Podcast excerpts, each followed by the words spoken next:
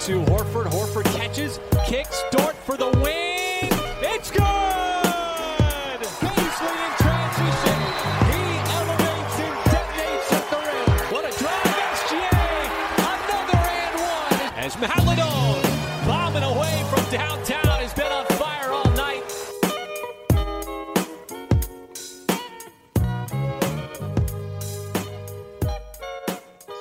Salut à tous et bienvenue dans l'épisode 29 du podcast Open Thunder, le seul podcast français sur la franchise OKC. C'est Pierre qui vous parle, je suis très heureux de vous retrouver pour le dernier épisode avant notre grand moment de cette fin d'année, la draft. Avec moi comme toujours Constant, comment ça va Constant? Bah, ça va, ça va. ouais. Il est temps là d'arriver à cette draft. Là, on commence à en avoir marre de parler que des prospects. Il serait peut-être temps de voir qui on draft. Donc euh, très Ouais. heureux de vous retrouver pour ce dernier épisode. Et pour cet épisode un peu preview de la draft, entre guillemets, euh, qui on aurait pu inviter d'autre que, que, l'homme star. qui peut- que la star, l'homme qui peut mettre feu à Twitter en un seul tweet C'est c'est Alan Guizou d'envergure et de Dunk Hebdo. Comment ça va Alan? Ah, ça va, Pierre, ça va et toi? Non, je mets pas le feu. J'ai, je me suis donné pour mission de défendre le process. C'est tout. C'est quelque chose Mais qui, tu as me- raison. qui m'inspire. Donc, euh, je le fais dès que je peux. Bah, merci beaucoup pour l'invite, c'est gentil. Et ce qui est Merci plus scandaleux, je trouve, c'est quand même d'avoir d'être un fan de Boston et d'avoir du pourpre sur sa photo de profil. C'est vrai. Euh, c'est vrai. J'ai changé cette photo de profil euh, dernièrement. Je ne sais pas pourquoi. Je vais peut-être, euh, sortir un album. Je sais pas. Avec le maillot des Patriots en plus. Donc vraiment, c'est. euh, On sent que tu es un peu fan des équipes de Boston. Mais. Exactement. Euh, bah, Aujourd'hui, bien sûr, on va parler de draft, on va parler des dernières rumeurs, on va parler de ce qu'OKC va faire ou non. Euh, Alan, pour commencer, j'ai une question un peu générale. Que vaut la draft cette année? Parce que de ce qu'on dit depuis maintenant un bon moment, il y a des top prospects, peut-être de futurs superstars. Euh, il semble aussi maintenant avoir une hiérarchie assez claire, notamment en haut. On a presque un top 6, top 7 qui est établi. Alors il y aura peut-être des changements de place, mais on a un top 7 qui se dégage. Même un peu plus bas, on a quand même une petite hiérarchie comparée à l'année dernière où c'était un peu plus le bordel, et beaucoup plus homogène. Euh, donc qu'est-ce que tu penses de cette draft de cette année où, tu vois, même en 16-18 pour OKC, il y a quand même des joueurs très intéressants, par exemple, peut-être plus que l'année dernière? Ouais, ouais, l'idée de base, c'était que par rapport à hum, 2019 et 2020, c'était une draft avec, qui était meilleure en haut, mais peut-être moins profonde en termes de role-player. En fait, je trouve ça toujours difficile à dire, euh, ces- cette chose-là, parce qu'en réalité, pour moi, dans toutes les drafts, on peut trouver des role-players, il y a tout le temps des bons joueurs dans une draft. Donc, dire, en fait, c'est souvent, c'est souvent fait pour euh, un peu excuser une, une draft euh, sans superstar en dire ah non, mais elle est profonde, elle est, elle a, il y a quand même des, bons joueurs. Oui, il y a des bons joueurs dans toutes les drafts en réalité. Ce qui fait vraiment la différence dans, la draft pour moi de cette année, la 2021, c'est qu'il y a trois joueurs qui, bah, pour moi, seraient partis en un l'an dernier. Alors, pas en 2019, pas en 2018 parce qu'il y avait Luca et parce qu'il y avait euh, Zion, mais ces, tro- ces trois joueurs-là, donc euh, Cade, euh, Jalen Green et Evan Mobley, pour moi, c'est vraiment trois prospects, des, ce que les Américains appellent des, des blue chip prospects. Et rien que pour ça, ça, ça- ça en fait une draft de, de très grande qualité. Et après, elle est quand même profonde parce qu'il y a, c'est une draft où il y a beaucoup de jeunes. Bah, comme d'habitude, il y a de plus en plus de freshmen qui se présentent directement, donc il y a toujours des forts potentiels. Et euh, non, non, c'est vraiment une. Elle est meilleure que l'an passé. Elle est meilleure que celle de 2019. C'est pour moi ouais, la plus la plus intéressante avec celle de 2018 depuis que je, je fais la draft. Ça, ça tombe bien parce qu'OKC a pas mal de choix de draft. Et c'est pour ça que tu es là et que tu es venu régulièrement cette année et que tu nous as suivis, je pense même avec intérêt. Parce Ah, qu'il bien faut savoir comment compléter cet effectif. Euh, on va commencer par le haut, on va commencer par choix numéro 6. Alors avec Constant, on vient de publier notre article scouting sur ce choix 6. On a décrit quatre joueurs, euh, Book Knight, Barnes, Kuminga et Suggs. Euh, et récemment, il y a quand même une rumeur qui enfle plutôt sur Book Knight, qui aurait peut-être convaincu le front office d'OKC, qui le préférait à d'autres, par exemple à Kuminga. Je sais que toi, tu es haut sur Book Knight, euh, Constant un peu moins, donc le débat va être intéressant, notamment entre vous deux. Mais est-ce que toi, Alan, si tu es OKC, tu arrives en 6, bon, selon qui est pris avant, à voir, mais est-ce que dans ton board, pour toi, OKC doit avoir Book Knight avant Barnes, Kuminga, voire Suggs, s'il est encore disponible peut-être Euh, sur mon big board, j'ai Scotty Barnes en 4, Book Knight en 5, euh, Suggs en 6 et euh, Kuminga en 7. Donc, bon, c'est quatre joueurs hein, qui sont tout en haut de, de mon troisième tiers, de mon troisième tiers, le, tiers, je pense, starter plus, plus. Je pense que ils peuvent être, si tout se passe bien, All-Star peut-être une fois dans leur, dans leur vie, mais ça sera de très très bons titulaires NBA, je pense. Avec par contre moins de potentiel stars que les, trois autres, pour ça qu'ils ne sont, pas, ils sont pas dans le même chapeau. Euh, non, si j'ai le choix, je prendrais Scotty Barnes, personnellement. C'est le joueur que, que je prendrais. Si Scotty Barnes n'est plus là et que Jane Suggs n'est plus là, j'ai le choix entre James Booknight et Jonathan Kuminga. Je, je prendrais James Booknight, je pense. Je, je, ferais le choix Booknight pour pas mal de raisons, mais euh, en réalité, c'est quatre joueurs qui sont dans un même lot, un même paquet, et donc euh, prendre l'un plutôt que l'autre, ça me ça me dérange pas pas plus que ça. Ah, pour quelle raison, toi, tu préfères euh, prendre Booknight à Kuminga, par exemple? Parce que je pense que ça sera un...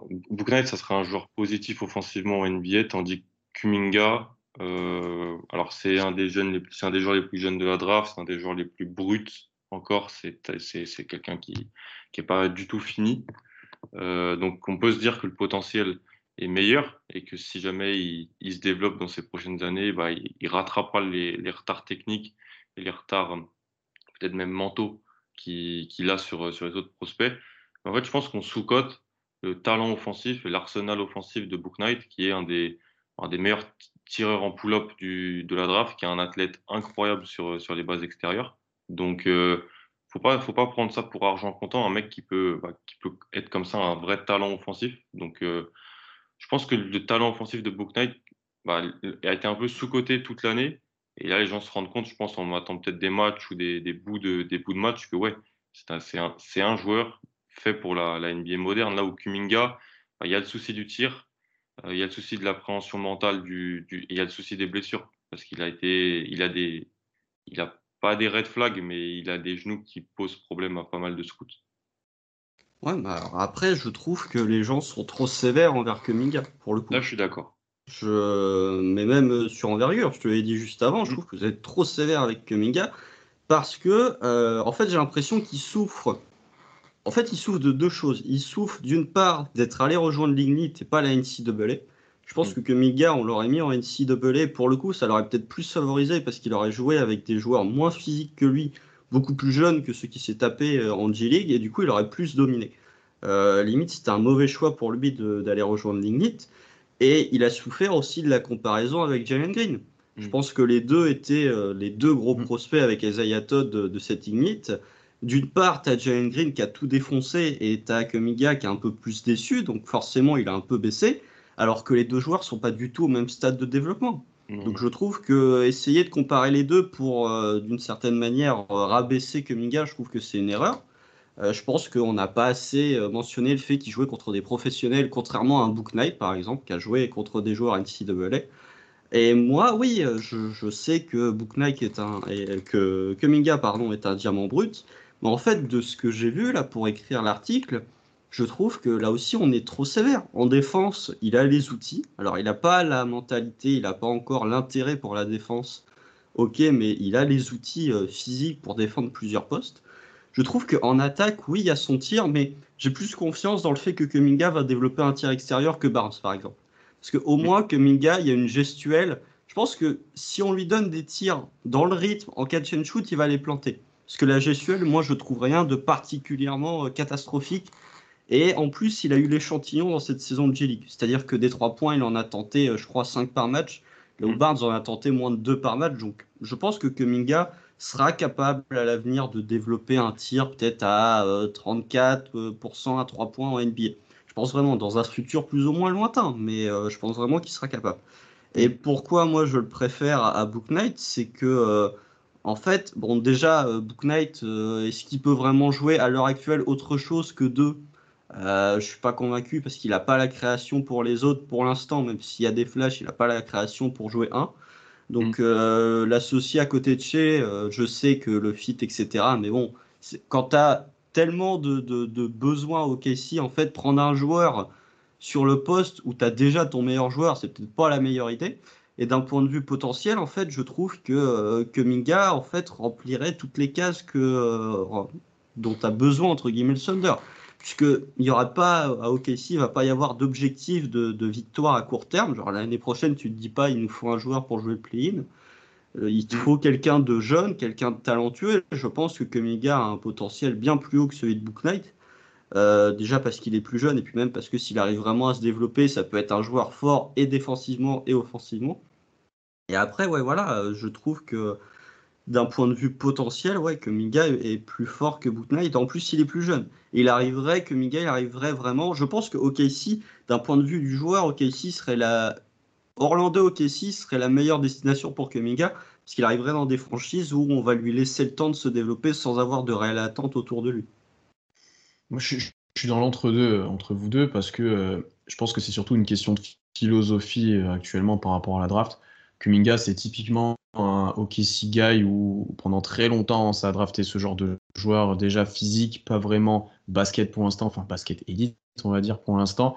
Là où Book Knight, c'est plus proche de ce qui a pu être fait ces dernières années un petit peu, et c'est beaucoup plus misé sur un talent offensif qui est déjà certain et que peut-être Kuminga n'aura jamais, euh, parce que Book Knight, euh, pour avoir fait son scouting, et une fois que je me suis plus penché, je pense que c'est l'un des meilleurs attaquants de la draft, de assez loin. Alors il y a peut-être Green dans le, un peu le même style, euh, Cunningham je, le mets à part, mais en termes de scoring pur, etc., j'ai rarement vu ça, même par rapport à l'année dernière, de, de ce qu'on a scouté, etc., j'ai rarement vu ça. Euh, et parce que il est jeune en fait. Enfin, je veux bien qu'il ait déjà fait plus de saisons NCAA que Minga soit très jeune, mais Book Knight, il est pas vieux. Quand il arrive en NBA, il aura 20 ans, non? Ouais, mais c'est pas Chris Duarte qui a déjà 26 euh, ans ou je sais pas quel âge. c'est pas la même chose non plus. Et en plus, Book Knight a commencé assez tard le basket apparemment de ce qui est mm. ressorti. Il y a quand même pas mal de choses à prendre en compte. Euh, après, il y a des limites, effectivement il y a des limites, tu l'as dit peut-être euh, sur le poste, voilà. Même si je crois un backcourt chez Book Knight, ça manquera peut-être un petit peu de création, mais Moi, en termes offensifs, au moins tu t'assures des choses. Et là où tu manques énormément de talent offensif actuellement au KC, honnêtement, euh, et de scoring, lui t'apporterait ça directement. Là où Kuminga, tu as beaucoup moins de certitude offensivement. Et après, on n'en parle pas, mais je pense que Knight défensivement, ça peut être décent largement. Parce que physiquement, comme tu as dit, Alan, il est intéressant. Quand il a voulu cette année le faire, il l'a fait plutôt bien. Mais lui aussi, il a quelques red flags euh, déjà physiques. Il s'était pété le genou, le ménisque apparemment à un moment. Il y a eu quelques trucs aussi. Et je comprends totalement que certains soient moins fans et qu'il y ait cette question philosophique de l'âge. Là, au Kuminga, on a toujours eu de l'intérêt pour ce profil-là. On aurait été très content d'avoir en 5, même au début de l'année, on aurait signé. Mais il y a quand même pas mal de choses où tu te dis, il y a des limites, il y a ce tir. Parce que là, le pourcentage au lancer francs, on ne suit pas, alors qu'il est bien, il a la gestuelle, mais t'as pas les lancers francs qui vont avec. Euh, tu n'as quand même pas beaucoup de matchs joués cette année, un peu comme Book Knight aussi. Il y a quand même des trucs à prendre en compte. Alors, c'est un joueur très intéressant, ça c'est certain. Euh, le vrai potentiel de Toué, euh, tu vois que dans le futur, tu pourras le faire jouer un peu d'ISO sur du, demi-terrain où il sera dos au panier, où il sera à distance. Ouais, voilà, exactement. Donc, voilà, mais tu, peux. Ça va être une question de philosophie pour moi. Et dans les deux cas, je pense que je serais content. Bien que, comme l'a dit Alan, Barnes reste, je pense, c'est pour Constant aussi, euh, le choix numéro un euh, parmi ses prétendants. je pense que j'enlève Suggs parce que je sais pas ce que tu en penses, Alan. Il est certes descendu, mais je pense qu'il ne passera pas 5. Euh, c'est pas possible. Ouais, il, semble premier à Toronto en réalité. Ouais. Je, je, je, dis pas que c'est le bon choix, mais c'est ce qui semble être promis à, à, Suggs. Après, juste pour ajouter en fait sur, euh, sur Book Knight, c'est pas, pas parce qu'on l'a pas vu créer pour les autres qu'il peut pas le faire. Hmm. En fait, il devait tellement scorer parce que Yukon euh, avait tellement besoin de son scoring que on lui demandait surtout de terminer les actions et pas de les initier. Mais il y a par flash, on l'a vu jouer du pick and roll. Euh, sur Kuminga, en réalité, moi, je suis d'accord avec tout ce qui est dit. Le, potentiel physique et athlétique, le matériel que tu peux acheter, en fait, il est super intéressant en fait. en haut de sa draft, comme comme l'a dit Constant, il est jeune. Euh, le fait de jouer avec, avec la G Ignite, je pense que les, les, les, c'est plus les observateurs qui vont faire la comparaison un peu paresseuse avec euh, Green. Les scouts, tu vois, ils ont, ils, ils ont vu que Minga jouait avant. Euh, donc au lycée, il a fait plusieurs lycées en plus. Il a joué du, du AU aussi. Et je pense que ça, la comparaison, c'est plus les gens qui vont regarder Ah, bah, le Green avait, a une mm. saison, il a, il a, été là.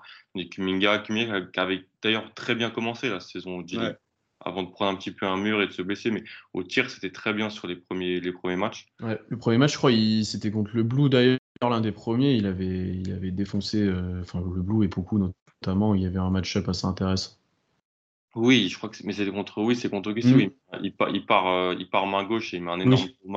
oui, oui, oui, oui. Ouais, ouais. et ouais, mais c'est un Franchement, Kuminga ou Book Knight ou Scotty Barnes en 6, et je pense que avec la, comment dire, la malchance à la loterie que vous avez eu, vous en, tu, tu, tu, récupères un, un, un, prospect très intéressant quand même. C'est mieux le 6 de cette année-là, la petite bataille entre les trois qu'on parle, que, que le 6 de l'an dernier ou le 6 de 2019, franchement. Et, même quand tu vois l'évolution euh, récente de la draft de cette année et comment les joueurs sont scoutés, le 6 a pris de la valeur aussi. Tu vois, par rapport à. Tu nous aurais dit, on avait le 6 il y a 6 mois, on ne pensait pas qu'il aurait peut-être cette valeur-là. Ce choix on a beaucoup parlé d'un groupe de 5, c'est vrai. Voilà, c'est vrai, exactement. Alors que Barnes maintenant est vraiment monté. Euh, d'ailleurs, c'est peut-être sur lui qu'on va peut-être enchaîner parce qu'on en a beaucoup parlé avec Brandon Rabar quand il est venu dans l'épisode. On en a parlé aussi la semaine dernière. Euh, toi, c'est quoi ton avis sur lui? Est-ce qu'il a vraiment ce potentiel de, jouer le small ball 5 qu'on aimerait tant avec Constant? Euh, voilà, dans cette utilisation que tu pourrais le voir, le voir avoir à OKC tu vois, Comment tu vois les choses? Euh, Moi, déjà, je suis fan du personnage, hmm. de la mentalité du joueur. incroyable. Hein.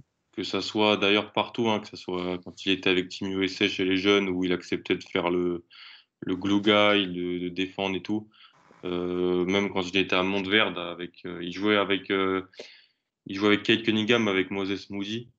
Et bon, l'équipe était assez impressionnante. C'est quoi cette équipe de C'est quoi? C'est l'équipe qu'ils avaient hein, la dernière année du Cade avec Moses Moody, Deron Sharp, qui est le pivot de North Carolina, qui va aussi se mm. faire drafter. Quatre mm. joueurs qui vont se faire drafter, je pense, étaient dans cette équipe high school. Donc c'était assez impressionnant. Et lui, il était, il était là à prendre les missions défensives, à, à, à faire le, est un super leader. En fait, là, lui, en porteur de balle numéro 1, c'était, on l'a vu que dans un seul contexte, c'était à Florida State.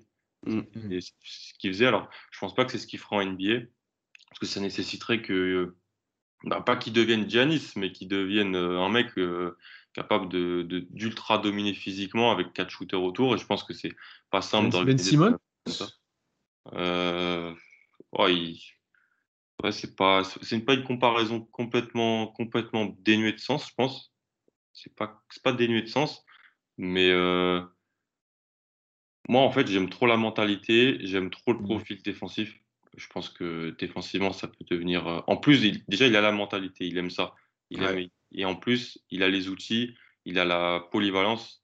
Et a, voilà, théoriquement, il peut, il peut vraiment défendre 90% des, des profils NBA personne ne peut vraiment défendre 100% des profils NBA, ça n'existe pas. Mais lui, il, a sûrement cette polyvalence. Il a le jeu de passe, il a le QI. Euh, en fait, il a tout, sauf un truc. Le tir. Et vraiment, quand on dit, ah, il y a on dit tout le temps les prospects, ah, le swing skill, c'est le tir. J'ai même pas envie de dire que le swing skill de, de Barnes, c'est le tir, parce que lui, en fait, il en a pas pour l'instant. Swing skill, ça veut dire, on sait, il y a des flashs, mm. je ne sais pas si ça va se transposer. Pour l'instant, il n'y en a pas. Euh, la mécanique est problématique pour, euh, pour tirer en sortie dribble. Donc ça va être plus du catch and shoot, mais si ça veut dire que c'est plus du catch and shoot, ça veut dire que off-ball. Hmm. Voilà, plutôt off-ball, peut-être en poseur d'écran. Faudrait peut-être qu'il devienne euh, une menace, peut-être sur pick and pop ou des, ou des choses comme ça, ce qui était Draymond Green à une époque euh, à, à, Golden State. moi, j'adore le. Ouais, je pense qu'il y a vraiment un groupe de trois. Je pense qu'après, offensivement, Book Knight a peut-être plus de talent. Mais en termes de polyvalence et en termes de, de joueurs de basket, joueurs d'équipe, je pense que Scotty Barnes, en plus de l'âge, c'est un freshman. Hein. Mm. Tout, pour, euh, tout, tout pour faire une longue carrière NBA et être, titulaire pendant plus de 10 ans NBA, je pense. Après, le problème du tir, pour le coup, euh, ça va réduire aussi, ce que je dis dans l'article, ça va réduire ses qualités de créateur. Parce mm. que euh, on l'a vu, il est, je crois, 11e en termes de points par possession en tant que ball handler sur pick and roll en NCAA cette saison. Euh, ça va, ça montre que le gamin, il sait, alors qu'il n'a pas de tir en plus, donc ça montre à quel point il est capable de créer pour les autres sur pick and roll, ou alors de finir tout seul au panier.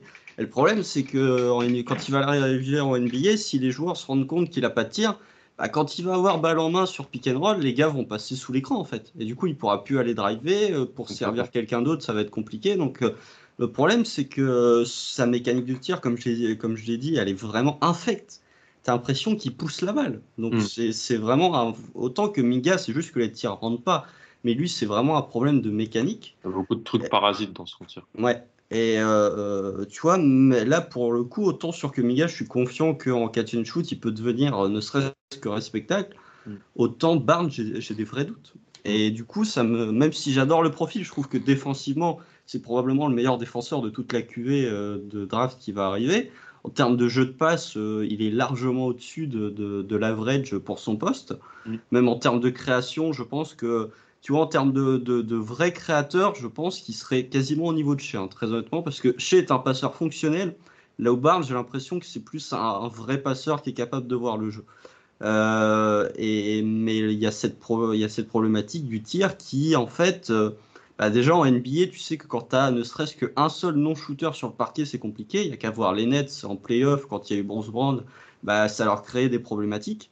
Mhm. Euh, du coup, ouais, c'est en fait le problème, c'est que si ce tir euh, n'arrive pas, bah, ça va réduire finalement ses qualités de créateur en tant que, que, que- bah, en tant que créateur en attaque.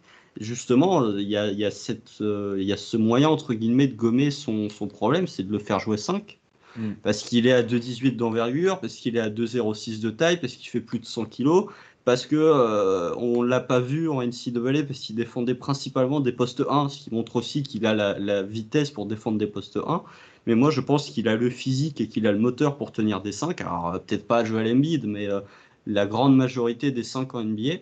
Du coup, ouais, si tu utilises 15-20 minutes avec beaucoup en, en poste 4, bah t'aurais avec beaucoup, bon, en même temps, faudrait que l'autre il passe à la cantine, mais visiblement, il n'a pas prévu de faire ça. Mais en termes de rebond, tu serais pas déficient, je trouve, et euh, t'aurais, euh, si tu fais un 5 Kemba chez Dort, Poku, Barnes, je trouve que euh, tu gommes pas mal des défauts de Scotty Barnes, en fait. Mhm. Et, pour son côté création, si son tir se développe pas, voilà, typiquement de le faire jouer en 5 ou bah, le seul moment où il est vraiment porteur de balle sur tout le terrain, c'est quand il prend un rebond, qu'il va relancer la transition, etc. Et il est Mais très ensuite, fort pour ça. Et il est très fort pour ça, mais ensuite c'est plutôt jouer sur des dribble and off, sur euh, il a la balle poste haut, il va servir les mecs sur des coupes, etc. Où il pourra jouer son 1 contre 1 d'un peu plus loin que de, de- de lui laisser la balle très haut dans le terrain et de lui faire jouer euh, avec un écran du poste 5. Ça, je pense que c'est beaucoup moins efficient. Donc c'est plutôt le faire jouer en vitesse, euh, lui laisser de l'espace qu'il aura du coup parce que les, les défenses vont défendre de loin.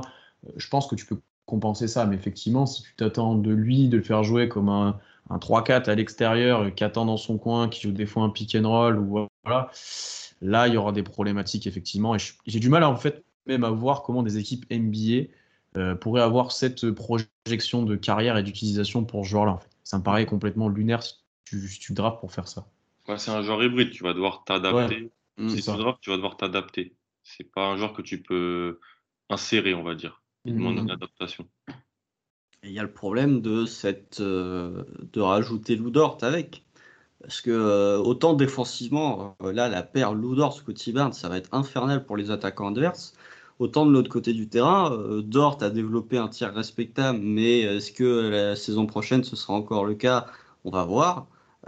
Si tu as. en fait, tu, je pense très sincèrement que tu peux pas faire un 5 majeur où tu as Dort, Darius Baisley, Scotty Barnes dans le 5 en termes de shooting, de spacing en NBA en 2021, c'est impossible de faire ça. Donc euh, déjà, euh, bon bah Baisley, euh, va falloir aussi se poser des questions au bout d'un moment. Nous on s'en pose depuis l'année dernière, mais je pense que s'il y a une draft de, s'il y a une draft de Scotty Barnes, moins si c'est Booknight ou Kuminga, mais si c'est euh, Scotty Barnes qui est drafté, va falloir vraiment se poser des questions autour de Darius Baisley. Euh, mais même si tu le retires de l'équation, en fait, déjà juste d'un point de vue offensif, Dort, Barnes, t'as intérêt d'avoir des vrais shooters autour. Mm, mm, mm. Parce que c'est pas des non-shooters, mais c'est t'as des demi-non-shooters, j'ai envie de dire. Ça existe Barnes pas. est mais- un non-shooter. Ouais, mais t'as voilà, Dort c'est, et Baisley surtout, c'est bah, c'est des demi-non-shooters. C'est, c'est compliqué de dire euh, qu'ils seront des vraies menaces, mais en même temps, tu peux pas les laisser complètement tout seuls. Euh, Enfin, surtout Dort. Ouais. Donc, euh, assez compliqué de, de construire là-dessus. Euh, on a fait pas mal le tour là sur 6. On va, on va redescendre un petit peu et là, ça va être un peu plus de freestyle. Il y a un peu plus de joueurs dont on va devoir parler. On a ces choix 16 et 18, Alan. Euh, Donc il y a bien sûr cette possibilité éventuelle de monter un petit peu dans la draft. On en parle beaucoup sur Twitter actuellement pour monter en- au bord du top, euh, du top 10, j'ai envie de dire. Euh, déjà, est-ce que tu verrais OKC faire ça et pour qui? Pour quel joueur? Et sinon, pour toi, quelle serait peut-être la, la, cible prioritaire qu'OKC doit, doit potentiellement avoir dans, dans ce range-là On va dire le range bah, autour de la 15e place, on va dire. Kyle Jones. Bon, là-dessus, on est d'accord, je pense tous, mais voilà. Alors que c'est un, alors c'est un pivot, hein, donc c'est pas ce que je préfère, mais je pense que le profil est trop, trop intéressant, le matériel est trop, trop, trop intéressant. Il est trop. Moi, j'ai. en fait, j'ai fait son scouting report et on s'est, on s'est partagé sur envergure les joueurs. Je connaissais un peu Kai Jones parce que, en fait, il y avait un gros prospect euh, annoncé, c'était Greg Brown à, mm. à, Texas. Donc, on. Et puis, euh, il y avait aussi d'autres joueurs intéressants. Donc, quand tu regardais Cade ou quand tu regardais Baylor face à Texas, bah, tu voyais un peu Kai Jones. en plus, Kai Jones, je l'avais déjà vu l'année dernière, en fait, quand il, parce que ça, il a fait deux ans. Il est très jeune, mais il a fait deux ans en, en mm. Et donc, bon, toujours aussi, euh, envie de dire, ensuite de, se fracasser la tête contre l'écran quand on voyait le coaching de, Texas, hein, mais ça, c'est pas nouveau. C'est-à-dire que des, des, trucs où bah, jouait poste 4 au large, les seuls trucs qu'il pouvait faire, c'était driver ligne de fond. Tu l'impression où parce que oui, en fait, il y avait Jericho Sims qui est un pivot qui va aussi, je pense, se faire drafter, et Greg Brown, et que le coach s'était dit, bah, je vais mettre les trois en même temps, ou alors je vais mettre deux, deux des trois en même temps sans spacing, et puis on verra comment ça marche. Bah, ça marchait pas en, en, attaque. Mais Kai Jones, voilà, en termes de flash, il est top 5 de la QV. En termes de flash, le gars, sur, sur séquence, bah, il, fait, il fait du, il fait du hein. pop, il, relance la balle euh, tout terrain, puis il, part au lay-up euh, tranquillement. La protection de cercle aussi. Alors, il fera pas ça en NBA. Mais euh, voilà, moi, c'est mon deuxième intérieur de la QV. Et si je, dois en drafter un, c'est lui, je pense, derrière, derrière Mobley. La possibilité de monter, elle est, elle est, elle est bonne. Hein. Il y en a pas, mal des équipes qui l'ont fait, mm. ça, dernièrement. Pas avec tout le temps extrêmement de, réussite. Hein, quand je crois que c'est Sacramento qui, non, c'est euh, Portland qui monte, euh, qui, qui, envoie 20 et 15 pour récupérer le 10, c'est Zach Collins. Ouais, et Sacramento qui descend. Ouais. ouais. T'as Denver qui l'avait fait aussi, je crois, euh, de mémoire, ou qui avait tradé deux pics, et finalement c'est Utah qui se retrouve à pic Donovan Mitchell. Ouais. C'est pas aussi exceptionnel. et c'est un range où tu, peux, où tu peux le faire. Après, je pense que souvent, des équipes peuvent récupérer aussi un vétéran, donc peut-être tu n'es pas obligé de lâcher les deux pics, tu peux lâcher peut-être le 16 et un joueur pour monter, je ne sais pas, en fin de loterie, c'est peut-être peut possible et, envisageable. Kenrich Williams, quoi. C'est ça le problème, en fait, c'est que, c'est ce que je disais hier, c'est que, tu vois, Houston, par exemple, ils ont des, des vétérans à échanger. Tu vois, ils ont Eric Gordon qui peuvent potentiellement insérer dans un truc. Nous, hormis Kenrich Williams, on n'a pas de vétéran. Et c'est ça le mm. problème, en fait. C'est que moi, j'ai vraiment, plus les jours avancent, là, plus j'ai l'impression que le 16 et 18, ils vont être dans un package et qu'on va prendre un, deuxième pic dans la loterie. Je pense très sincèrement que euh, je vois pas Presti, en fait, avoir trois pics dans le premier tour et en, échanger aucun. Genre, je, sachant que lui, euh, chaque fois qu'il s'il fait pas un trade, il commence à avoir des crises urticaires. Je pense vraiment qu'il va, il va échanger le pic 16 et le pic 18. Le problème, c'est que euh, j'essaye de voir les équipes qui sont tu vois, autour du top 10. Mm. Donc les, les, Hornets en 11, les Pels en 10, les Spurs en 12. Je me dis, quelle équipe serait potentiellement susceptible de plus échanger son pic C'est les Pels en 10. Sacramento peut-être? Sacramento en 9 C'est peut-être peut haut, mais... En 9, euh, je, je sais pas. En plus, ils ont l'air d'être chauds pour prendre Franz Wagner. Moi, j'aime bien le profil, mais en 9, je trouve ça un peu haut. Mais euh, en fait, le problème, c'est que, bah, allez, on va inclure Sacramento dans le deal, puisqu'ils sont dans la même situation que les Pels. Ces trois équipes-là, Sacramento, New Orleans et Charlotte, ils veulent quoi? Ils veulent être compétitifs la saison prochaine, encore plus les Pels. Et en fait, j'ai du mal à les voir accepter de descendre, enfin de lâcher leur pic pour drafter plus bas. Pour moi, il faudrait rajouter un vétéran dans, dans, dans, un package pour vraiment les intéresser, pour qu'ils se disent on a récupéré un joueur vétéran, tant pis, on draftera un peu plus bas, mais en tout cas, on a récupéré quelqu'un qui va nous apporter Day One. Et le mm. seul joueur qui est capable de faire ça au KC, c'est Kenrich Williams. Et le mm. problème, c'est que, tu vois, si euh, Houston, par exemple, veut monter dans le top 10, ils peuvent te dire, bah très bien, on a le 22 et le 23, je crois. On te fout Eric Gordon et let's go. T'as un vétéran, t'as des pics aussi. Mm. Là où je vois mal, OKC a des pics qui sont certes plus hauts, mais par contre, t'as juste un vétéran. Allez, t'as peut-être Ty Giro, mais encore, tu as juste un vétéran que tu peux lâcher en fait. Et puis toi, tu veux pas lâcher ta, ta Jérôme.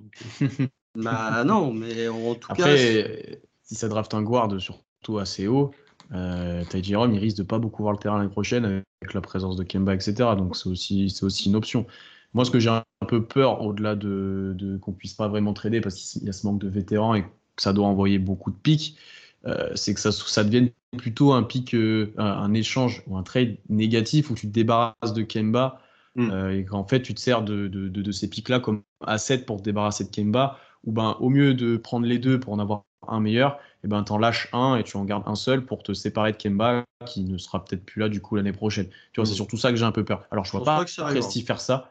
Je, je pense pas, ouais, c'est ce que j'allais dire. Je pense pas que ça va arriver, mais c'est quand même une, une problématique qui doit être réfléchie euh, actuellement parce que qu'est-ce que tu fais de Kemba? Est-ce que lui veut être là- vraiment là? C'est une vraie question. Quelle utilité tu as à le garder, surtout si tu draftes euh, Imagine, tu te retrouves avec Suggs. Bon, tu n'as peut-être pas envie d'avoir Kemba dans les pattes euh, euh, que tu dois faire jouer, à qui tu dois faire regagner de la valeur, etc. Sachant que tu as déjà Shea, qui re- va rejouer, tu as Malédon, etc. Tu n'as peut-être pas envie de ça. Euh, donc c'est aussi une problématique euh, qui doit être prise en compte à ce moment-là, je pense. On lâchera pas le 6 pour euh, séparer de Kemba, mais le 18, ah, c'est peut-être je un... pense pas. je, je pense pas non plus, mais c'est peut-être c'est moins impossible. C'est moins impossible. Je vois pas l'intérêt d'avoir récupéré Kemba avec un asset si c'est pour refourguer le même asset deux mois plus tard en fait. C'est vrai. Ça, ça sert à rien dans ce. Tu, peux- tu peux aussi récupérer autre chose, enfin un truc mieux, ou enfin tu vois, à voir. Tu, tu sais, tu sais pas comment ça peut se Ah, plier. il- Ça se trouve, tu récupéreras des trucs du futur, ou tu peux. Je sais pas comment ça peut se faire. Je t'avoue Mais- que le, le, le cas Kemba me paraît. euh, c'est compliqué de voir ce que tu peux faire avec lui en fait. Imagine, tu fais un truc. Tiens, tu vas voir les Pels par exemple. Tu leur dis. Alors je sais pas si au niveau du, du, du salary cap ça fonctionne, je pense pas. T'as moyen de bricoler. Tu leur fais, tu vas voir les Pels, tu leur dis on vous propose genre le 16, le 18 et Kemba, genre vous nous refourguez le 10 et Eric Bledsoe. Est-ce que si t'es les Pels, tu réfléchis pas à l'éventualité de faire ce trade? Parce que Kemba est quand même c'est meilleur qu'Eric Bledsoe, Mhm. faut pas déconner. Euh, Mhm. et, tu, et tu récupères quand même deux pics en en lâchant qu'un. Je me Ouais, dis, c'est tu vois, en ouais. termes de salaire, euh, bon, c'est compliqué, mais je me dis, si t'es les Pels, putain, euh, tu vas, tu vas potentiellement perdre Lonzo Ball, Eric Bledsoe, t'en peux plus. Je me dis, s'ils ont besoin de lâcher que le 10 pour récupérer deux pics et se débarrasser d'Eric Bledsoe, moi, c'est une, c'est une possibilité à laquelle je réfléchis. Je dis pas que je la prends tout de suite, mais en tout cas, je réfléchis. Non, non, je suis d'accord. Je suis d'accord là-dessus. Moi, je pense que en fait, vous avez, vous avez montré par, euh, depuis quelques années que vous étiez capable de refaire gagner de la valeur à des mecs qu'on pensait sans valeur ou à valeur négative même. Ouais. Donc, euh, vous avez, pour moi, tu, de- tu, tu dois pas essayer, tu dois pas. Le but de, de, de là où tu es aujourd'hui et de l'acquisition d'assets en ingérant des contrats euh, toxiques, c'est pas pour ensuite pas brûler tes assets pour te débarrasser du contrat toxique rapidement. C'est essayer plutôt bah, de faire, euh, de rendre ce contrat pas, pas positif, mais déjà euh, nul, on va dire, dans, dans l'un des deux, et ensuite de, de voir ce que tu peux faire. Je pense que je pense que 16 et 18, en réalité, si tu veux monter, tu peux monter. Si tu veux, hein. je pense que Ouais. si tu veux, tu peux appeler en 12, en 13, en 14, tu peux. Euh, tu peux t'insérer dans un deal à 3 comme, ce- comme ce qui s'était fait l'an passé pour Détroit qui monte pour récupérer Sadik Bey euh, euh, fin des, euh, aussi dans, dans tes choses-là. Tu peux t'insérer dans des, dans, des, dans des packages. Même au Kessie est monté l'année dernière pour beaucoup en plus d'ailleurs. Exactement, tu peux. Il y a toujours du mouvement hein, dans le. Fin de loterie, euh, entre, fin de, entre fin de loterie 15-25, il y a, du, il y a, du, il y a du, du mouvement parce que bah, tu as des joueurs qui descendent et des équipes sont surprises euh, et se disent Ah non, bah, je peux pas y passer. Beaucoup d'équipes sont, ont confiance en leurs évaluations sur la draft. hein. Donc euh, elles ont Mm, envie mm. peut-être d'aller chercher sécuriser des joueurs qu'elles apprécient. Mais euh, si tu veux monter, tu peux monter. Après, si tu, si tu veux pas et que tu veux piquer en 16 et en 18, bah, tu peux le faire. Moi, je préfère piquer en 10 une fois qu'en 16 et en 18, je pense. Ouais, je suis d'accord aussi. Après, t'as le... en fait, là, on parle juste d'un aspect théorique, mais il faut voir les profils. Je trouve qu'il y a une vraie différence en termes de, de, de profil et de talent à partir du moment où tu es en 10-12 et au moment où tu vas te retrouver en 16. Je Mm. trouve que tu as quand même un petit, un petit range de talents différents. Là, genre, si on part du principe que le top 6 va pas bouger. Le top 6, on sait qui c'est. Euh, que ce soit euh, que OKC sélectionne soit Book Knight, soit que Minga, je pense que l'autre sera pris en 7, tu vois, celui qui restera par les Warriors.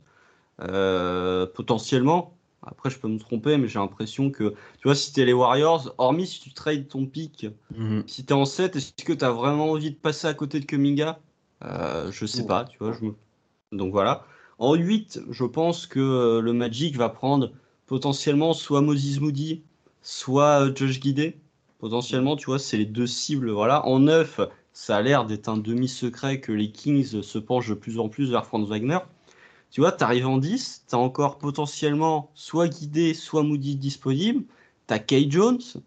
Alors que si tu arrives en 16, tu vois, tu auras ces joueurs qui seront partis, qui seront très probablement partis, et tu vas plus te retrouver à regarder du côté euh, d'Isaiah Jackson, potentiellement, euh, du Garouba. euh.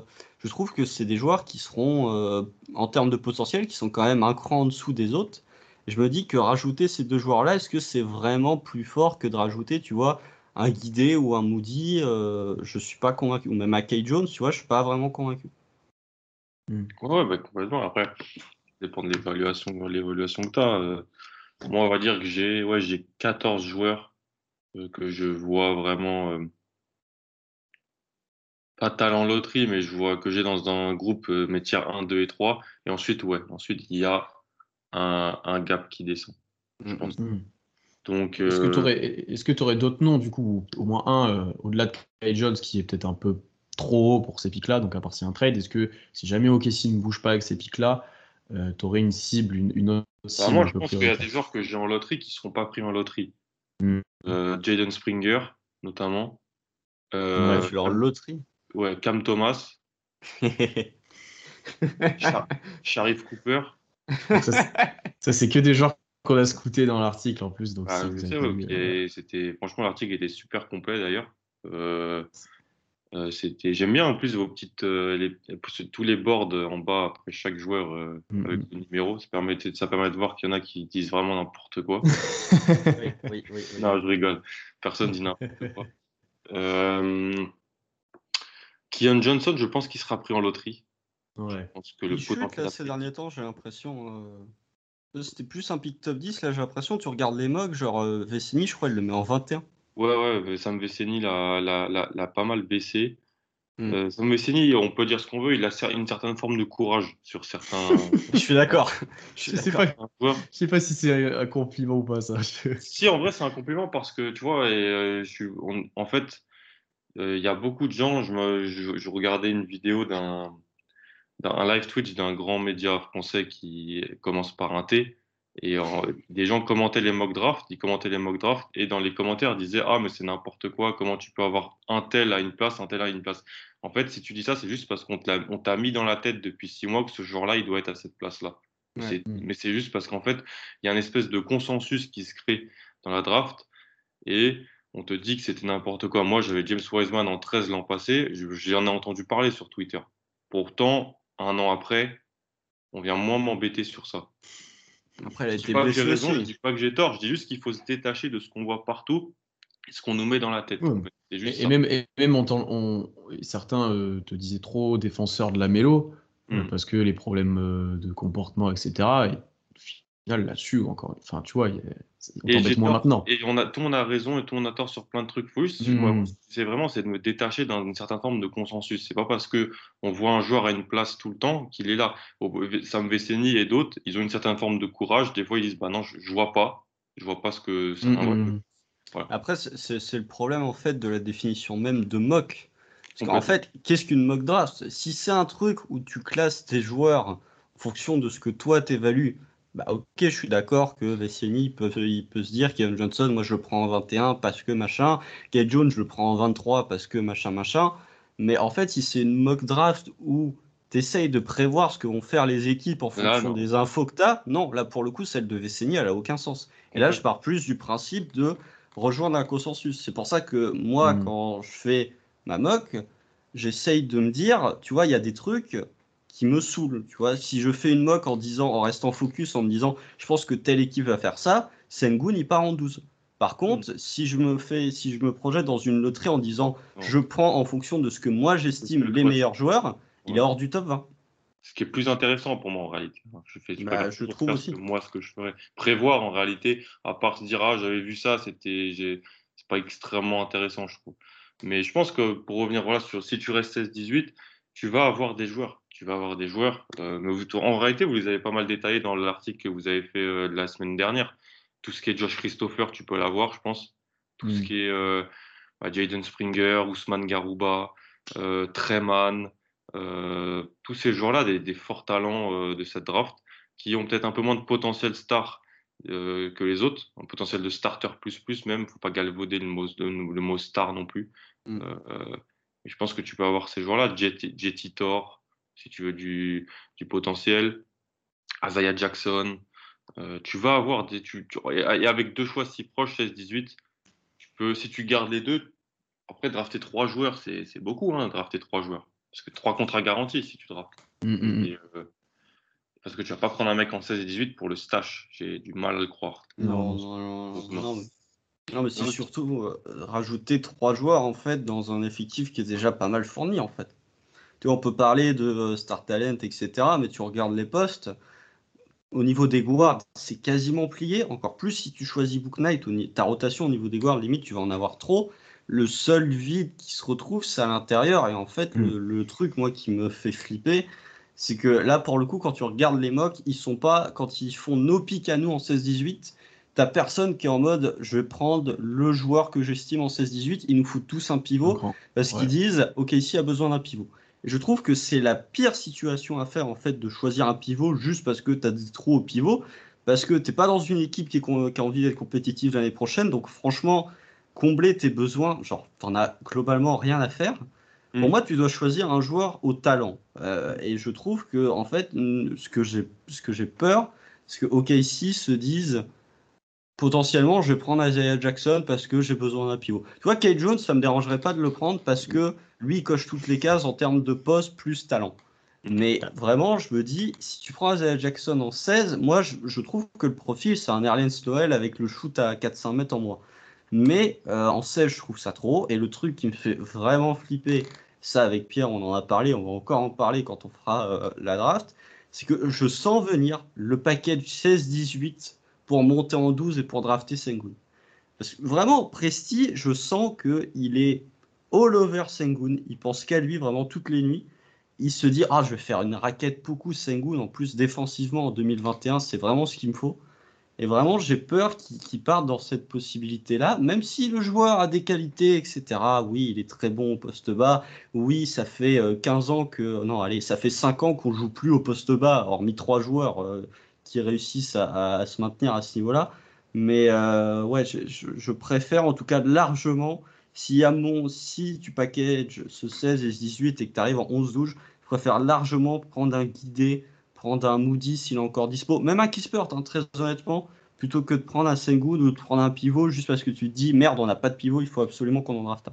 Ap- Après, si tu me fais une bonne transition, c'était la question que j'allais- poser à Alan, parce que voilà, il y a ce besoin au poste de pivot, ce besoin en termes de trous dans l'effectif, aussi parce que tu n'as peut-être pas vraiment de prospect actuellement sur ce poste-là, là où partout ailleurs, sur, tous les, les postes, toutes les lignes, même si je peux dire, ok, si tu as du jeune joueur sur, lequel tu peux potentiellement parler, au poste de pivot, tu n'en as pas. Tu en as zéro. Donc, euh, est-ce que ça, tu considères vraiment que ça peut être pris comme un besoin qui doit être comblé? Après, à l'inverse, même si Presti fait un trade pour monter, pour prendre un pivot, même s'il prend Jackson par exemple en 16 ou en 18, ça peut être aussi parce que profil est considéré comme intéressant. Ça peut pas être juste. euh, tu vois, on saura pas si c'est vraiment parce qu'il dit j'ai pas de pivot ou si c'est parce qu'il dit je trouve que c'est le meilleur joueur à ce moment-là. Ça, Ah on oui, ne si. saura jamais, à part si, euh, comme le Magic à l'époque, tu prends une photo de ton board et tu l'envoies en photo sur Twitter ou je sais pas quoi. Ça, Aaron Gordon contre Paul Ouais. George. hein. Ouais, ça, ça, on le saura jamais en fait. Et donc, tu pourras te dire, ok, euh, là, ils ont fait un reach, euh, alors que euh, c'est juste qu'ils ont besoin d'un pivot, alors que ça se trouve, c'est un reach parce que le mec qui en interview, il a été super cool, parce que quand il est venu faire le workout, il a défoncé tout le monde, il a mis des grands tirs, enfin, c'était n'importe quoi. Enfin, il y a plein de raisons qui peuvent pousser à ça. Donc, dans tous les cas, même si ça, ça arrive, alors je pense que toi et moi, Constant, on sera déçus en live si ça arrive pour Sengun, par exemple, qu'on est moins fan du profil. Oh là là. Mais, mais en fait, on peut même pas juger si c'est un choix de besoin, de, de ce qu'on détesterait, ou si c'est un choix de cœur, si c'est un choix. Voilà, ça, ça va être super dur à voir. Donc, là, la question que je vais te poser plutôt que de dire si c'est bien ou pas de faire ça, ou s'il faut prendre un pivot absolument, c'est est-ce qu'il y a des prospects au poste de pivot qui seraient intéressants? C'est plutôt ça la question, moi, qui doit être posée. Euh, J'ai un pro. Il y a Evan Mobley, mais tu n'auras pas Evan Mobley. Bah, oui, je te parle Bah, dans- après, après, après Jones et Mobley, on va dire, hein, dans ces ranges-là de, de Mobley. mid, mid premier tour. Euh, que je drafterai au pro- des pivots que je drafterai au premier tour, qui sont pour, pour moi tu vois, l'étiquette premier tour. Euh, Kai Jones, Jetty Thor, les deux Azaya, donc Jackson et Todd. Mm. Donc, Ah, tu euh, au premier tour, Isaiah Todd? Ouais, je pense que je peux Je, drafter je- Azaya. je le- je- je l'ai vu pas mal de fois au premier tour. et C'est vrai que nous, avec Constant, on l'a, on l'a pas inclus dans nos scootings, mais il aurait pu peut-être en faire partie. euh, Bah, Il était plus bas en fait dans Il les était un petit peu euh, plus bas à un moment où on a fait ouais. la liste. Oui, il a été. il- pour moi, ça a été un bon choix pour lui d'aller avec la League Ignite parce qu'il il était engagé à Michigan et à Michigan, il- je pense pas qu'il aurait autant joué. En fait, il jouait avec le banc Mm. à la League Ignite et donc comme il jouait avec le banc, et ben, il avait tous les tirs. Mm. Donc on a pu vraiment très bien se montrer. Et ben en fait, et juste la, la qualité de tir et de un mec qui peut pop comme ça à trois points à son âge, c'est extrêmement intéressant. Avec en Mhm. plus le physique qu'il a. Alors par contre, c'est un véritable trou noir. hein, C'est-à-dire que si tu lui donnes la balle, tu la revois pas pour l'instant. Il a fait un workout avec le Thunder. hein, Pour euh, ceux qui sont pas au courant, Isaiah Todd a fait un Mm. workout avec OKC. Donc euh, si ça montre qu'il est quand même intéressant. ouais, si je c'est que maintenant, en fait, il a annulé tous ses workouts parce que euh, il y a des rumeurs comme quoi il pense être l'autre pick. Et donc, Oh là là. ne workout plus avec plus personne. Depuis... Tu vois la mentalité des joueurs aussi, ça on n'en parle pas assez. C'est pour ça dans les articles avec Pierre, on s'est forcé à, à parler du comportement parce que Mm. des joueurs qui se, qui se trouvent plus beaux que ce qu'ils sont, genre c'est c'est infernal. Après, tu as le rôle des agents. Hein, c'est pas, je pense qu'ils sont, tu- qu'ils qu'ils Mm, peuvent mm. aussi mettre ça dans la tête, mais ou alors il a une promesse. Il a des Et- promesses, exactement. ouais. Et alors, il a, ouais, et alors il a une promesse et il veut aller à cet, cet endroit-là, donc euh, c'est, ça, ça peut s'expliquer.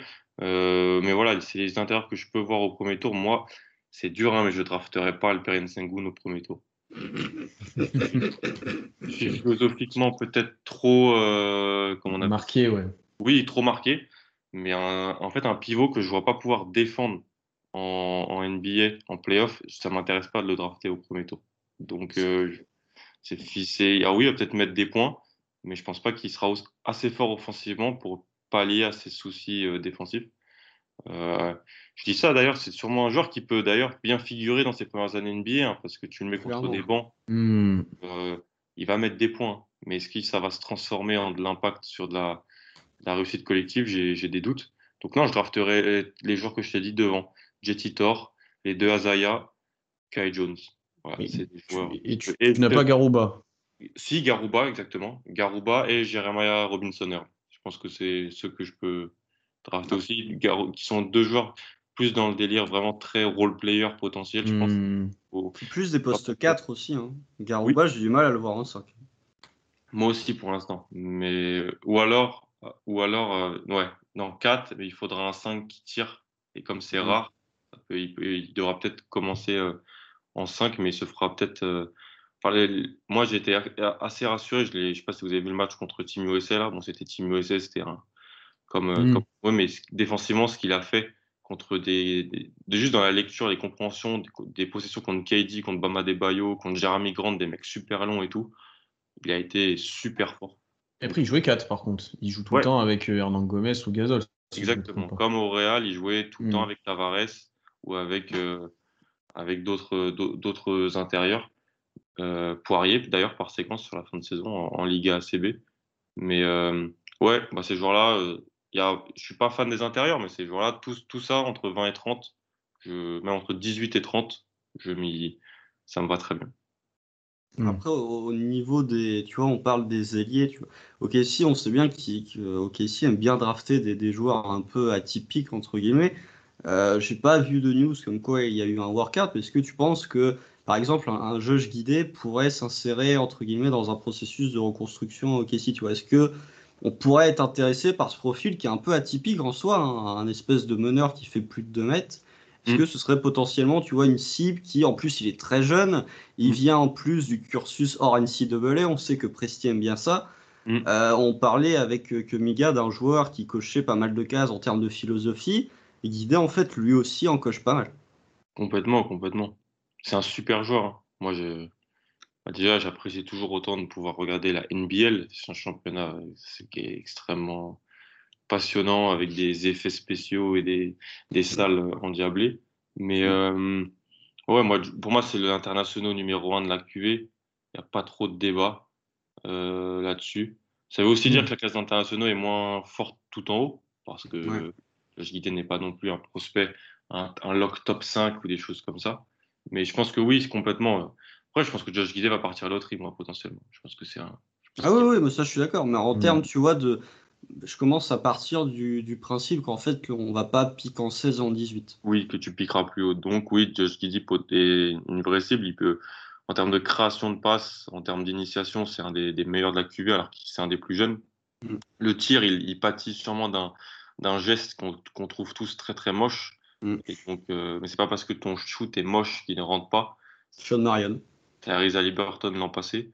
Mais ça veut par contre dire que parce qu'il est moche, tu peux sûrement pas, pas, pas répéter en termes de pull-up aussi facilement que d'autres. Ça, c'est un que j'ai euh, que j'ai réfléchi pas mal l'an passé. Et je pense que en termes de pull-up, son geste est parasite, va parasiter un peu son développement là-dessus. Mais en catch and shoot, pour l'instant, c'est assez bon. Euh, non, non, vrai, vrai profil. Et je pense que ouais, en termes de, de culture, en termes de, de fit, déjà j'aime pas trop le mot fit, mais euh, ça va bien, ça peut vraiment bien coller avec euh, avec euh, avec OKC.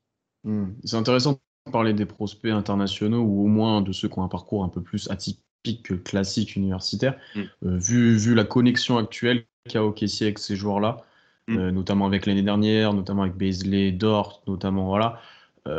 sur les pics qu'il si OKC ne prend pas un joueur non américain, J'y crois pas trop. J'ai du mal à le voir aussi, donc euh, c'est intéressant de parler aussi de ces, de ces pics-là. Après, tu dis que Guidé est le meilleur international. Pour certains, ça va être Sengun, je pense, de loin. Oui. Euh, là, voilà, je pense qu'on se rejoint tous. On n'est pas vraiment d'accord avec ça, mais peut-être que, que dans cette optique-là, Sengun sera pris. Effectivement, ça peut être une chose, on sera pas fan, mais, mais ça pourrait arriver. Et lui, il rejoint en plus tous les côtés internationaux, pivots, etc., qu'on a mentionnés. Complètement. Mais après, quand tu vois la cote de Sengun, elle est quand même en train de bien exploser. Hein. T'en as qui, t'en as qui veulent le faire partir en 8 au Magic. Hein. Ouais. Ouais. Bah, et s'il part en 8 comme ça, et moi, faites-le partir en 8, ça laissera, ça laissera des prospects que je trouve meilleurs après euh, de disponibles. Tu vois, si tu pars en 8 et qu'en 9, tu as les Kings qui prennent Wagner, ça veut dire qu'en 10, tu as Moody, Kay Jones et Guidé encore disponibles. C'est très bien, moi ça me va, ça va nous favoriser. Puis ça évitera qu'on fasse un trade pour monter parce que je sens que Prestige, s'il est encore là en 11-12, il va commencer à, à prendre son téléphone. Mais euh, après, tu peux te dire aussi, tu vois, euh, Kate Jones, c'est pas américain. Est-ce que potentiellement, ça peut être lui le meilleur prospect international aussi? C'est vrai. C'est vrai. c'est vrai qu'on peut, qu'on peut le compter comme ça, effectivement. Euh, Alan, on va peut-être pas parler de, de ses choix de fin de, de, de début de, de second tour, peut-être pas le plus intéressant parce que là on parlera peut-être de Paris plutôt de ces choses-là. J'avais deux questions surtout pour finir cet épisode. Euh, avec Constant, on a fait ça la semaine dernière en live. Euh, pour toi, ça serait quoi une soirée draft réussie pour OKC C'est-à-dire en termes de pic, notamment sur le 6, le 16 et le 18, peut-être que tu peux inclure un trade. Mm. Euh, si- Dis-moi, c'est un, scéna- un scénario où tu te dis, ok, OKC a fait du bon taf, ou alors ils sont, ils sont bien débrouillés, ou c'est bien tombé pour eux parce que tes joueur a chuté, par exemple, ou voilà, tu vois, si tu avais un scénario un petit peu idéal pour eux. Bah, je pense qu'avec un pick 6, 16 et 18, une soirée parfaite, c'est récupérer deux joueurs que j'ai loterie sur mon board. Mm. C'est pas impossible, Mhm. vraiment pas impossible. Donc ça, ça serait une ce que, ce que je jugerais une très bonne soirée pour, euh, pour, pour le Thunder. Donc, donc, un truc, ça serait par exemple Barnes euh, en 6 et Moody en 10 ou en 11, ou enfin, t'es monté ou un truc comme ça. Ouais, voilà, Barnes et, Barnes et Moody, ou Book Knight et Kai Jones, Hmm. ou si Suggs est en 6, tu prends Suggs. Euh, tu peux prendre, tu, si tu, ou alors si tu fais un, un Jonathan Kuminga, Jaden Springer, si tu fais des. En plus, tu es vraiment, vraiment dans la jeunesse, donc tu es, bien là aussi là-dessus. C'est ce que j'ai- c'est ce que j'ai- j'appellerais voilà, ouais, une, une belle soirée réussie. Euh, Kuminga, Cam Thomas, voilà, des, c'est ce genre de. le, spécial, le spécial constant, celui-là, le Kuminga Ken Thomas. ouais. Eh, eh, Kuminga, Kuminga en 6, Sharif Cooper en 16, Cameron Thomas en 18. Là, euh, bah alors là, si ça arrive. euh, lol. Et puis prenez-le avant les Knicks, ça, parce que je, je Ah, parce que Sharif Cooper, ouais, ils veulent. euh, enfin, les Ouais. fans des Knicks, ils veulent absolument Sharif Cooper. hein, mais, Et ce qui ferait vraiment sens chez eux pour le coup. euh, Alors là, Oui. je- j'ai pour le coup, Bah, si. j'aime bien. Ouais, non, oui, c'est- non, mais si. Donc euh, pour le coup, ouais, je comprendrais le délire. À l'inverse, Alan, quel est le, le- quel serait le, le pire, enfin, la connerie à pas faire, tu vois, le, le truc où tu dis mais oh, Presti, là, il a vraiment merdé. Je sais pas ce que les scouts ont branlé, mais ça va pas du tout. Voilà, en gros, ça sera par rapport à ce que moi, je, je, ouais, je- Ouais, j'ai en Bien sûr. big board. Donc ça, ouais, ça serait, je pense que ça serait un joueur que j'ai. Ouais, si tu draft, si tu montes pour prendre euh, David Mitchell ou Sengun, Oh, putain, Non. Devian Mitchell. Mm, mm, mm. je pense que c'est la chose que je que je ferais pas personnellement. Mais C'est un lot trippy pour toi, Devon Mitchell? Euh, non, Ah, On est d'accord. non, c'est pas un loterie pick. Je l'ai dans le, je l'ai dans le panier entre 25 et 38, on va dire. Il peut- je suis, il fait 1m80. Il tire à 66% dans ses francs en 3 saisons NCA et il va avoir 23 ans. Ouais. Bah, lui, pour le coup, c'est la March Madness qui l'a aidé. hein, mais, euh, Ouais, la saison de Baylor en général et puis l'apothéose de, de la marche manège, je, je préfère Jared Butler, moi, de, de Baylor. Je pense que c'est- Qui Ouais, est haut ouais. dans certains big boards d'ailleurs, il, est bien monté aussi. Ouais, euh, Je sais plus qui c'est qui nous a donné Jared Butler dans une mocks. euh, je crois que c'est Mm. Kevin O'Connor, si je dis pas de bêtises, ou euh, Mm. ouais, Jared Butler est, est fini chez nous, qui est un profil qu'on n'a pas fait, si je dis pas de bêtises. Non. Qui, qui est un profil intéressant aussi, mais on s'est dit il y avait déjà 5 meneurs dans nos, dans nos articles, on va peut-être se calmer au bout d'un moment. Ok, euh, il y avait pas mal de guards dans, dans ce range-là qu'on a fait. Mm. Euh, J'avais une dernière question, là, c'est plus euh, euh, d'un- tes chouchous personnels, parce que je sais que tu, tu partages tes chouchous avec Constant, euh, Cam Thomas par exemple, etc. Moi, j'ai quand même bien à voir dans, dans un début de reconstruction, surtout comme OKC, des joueurs comme Jalen Johnson ou Zaire Williams, des 3-4 qui peuvent créer offensivement, qui ont un plafond assez énorme malgré quelques, quelques problématiques, de, de- de- notamment Jalen Johnson comportementale, etc. Euh, comment tu te situes par rapport à eux et quel serait peut-être un environnement favorable à ces joueurs-là Est-ce que OKC peut l'être du coup? Oui, oui, complètement. Zahir top 10 chez moi. Il l'était. Donc j'ai la réponse à ma question déjà, si tu l'aimes bien. Et. Euh, trop de talent offensif chez, chez ce gars pour, euh, pour, pour, pour, pour, pour au bout d'un moment trop descendre à un poste où il n'y a pas assez, de, pas, profondeur, pas assez de profondeur en NBA, en plus sur son type de, de profil. Euh, énorme QI. On rentre, je le dis, hein, on, ils ont- on avait l'assistant coach en envergure de Stanford euh, en, en interview. Il rentre à Stanford aussi parce qu'il a le niveau euh, scolaire. Voilà. Mm. Il rentre parce qu'il il lui avait dit sur un top 100 lycéen, souvent il y a 5-6 gars à qui ils peuvent offrir une offre, euh, une bourse pour, pour venir. C'est parce qu'en fait, à Stanford, il, il faut le niveau scolaire requis. Et Zaire Williams, c'est, c'est un, un très très gros cerveau, en plus d'être un magnifique joueur de basket, euh, franchement. Il est doté d'une super mentalité en plus. Donc, c'est pas parce que bon, il a pas de handle et qu'il il a connu une saison difficile qu'il faut le laisser trop descendre. Jalen Johnson, moi, moi, moi j'aime bien le profil. J'aime bien le profil, la mentalité, bon, tout ça. euh, C'est pas la même que Zaire pour le coup. non. Après, le choix de quitter Duke en courte saison, ça me, ça me dérange pas. Franchement, ça me dérange pas. Euh, qu'est-ce qu'il avait à gagner à rester à Duke sur la fin de saison? Euh, Duke n'allait pas faire la marche manesse. Euh, Après, c'est le côté, euh, c'est pas la première fois qu'il quitte un fait coéquipier, voilà, ça je suis d'accord. Mais euh, après, en fait, c'est parce que ça n'a pas été fait en, en basket encore, mais ça se fait en foot US universitaire. hein. Il y a des Mm. Mm, pas les mm, fins de saison. Il y a des joueurs qui disent voilà, moi, euh, on va pas jouer de finale universitaire ou un gros match, j'arrête, je me concentre sur la draft. En fait, en NCA, c'est pas, ça- en basket, ça s'est pas fait, donc ça a choqué en fait.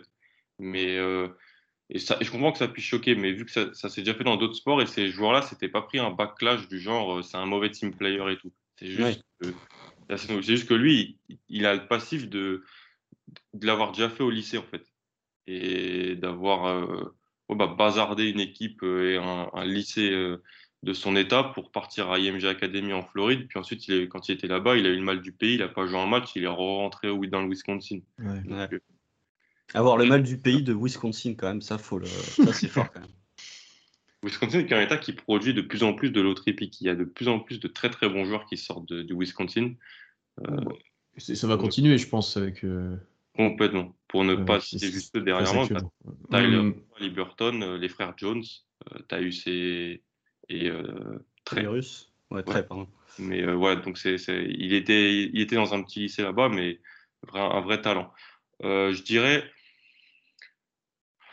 en fait, Johnson, bon, il sait, le tir, euh, pareil, la mécanique, c'est ce que c'est, mais gros, gros playmaker sur les ailes, font des... Hmm. Ouais. Moi, j'aime bien. J'aime bien, j'aime beaucoup. Tu, pr- Euh, tu préfères Zahir ou, ou Johnson d'ailleurs en playmaker? Ok. C'est ce que j'ai trouvé aussi de ce que j'ai pu voir, ou peut-être plus de situations de pick and roll, plus de situations euh, balle en main, un peu moins que du drive and kick ou ces choses-là, tu vois, ou que des post-up, que Johnson, c'était plus ça. Je préfère, ouais, je préfère Zahir comme un, un Kai Jones. hein. Par flash, c'est top 5 de la QV. Mm. Euh, et il faut pas prendre que les flashs en compte. Il faut regarder l'échantillon complet. Il faut regarder aussi euh, ce qu'il avait pu faire avec Team USA chez les jeunes. Il faut pouvoir regarder ce qu'il faisait euh, à à Sierra Canyon euh, quand il y était. Mais euh, talent loterie tous les jours. Johnson, je je le mets pas loterie, pas, mais juste, juste derrière. Mais euh, Hmm. Après, ça, ça dépend aussi de, de qui tu prends, en fait, j'ai l'impression. Tu vois, si tu drafts Kuminga, est-ce que tu as vraiment envie de Non. rajouter Zaire dedans?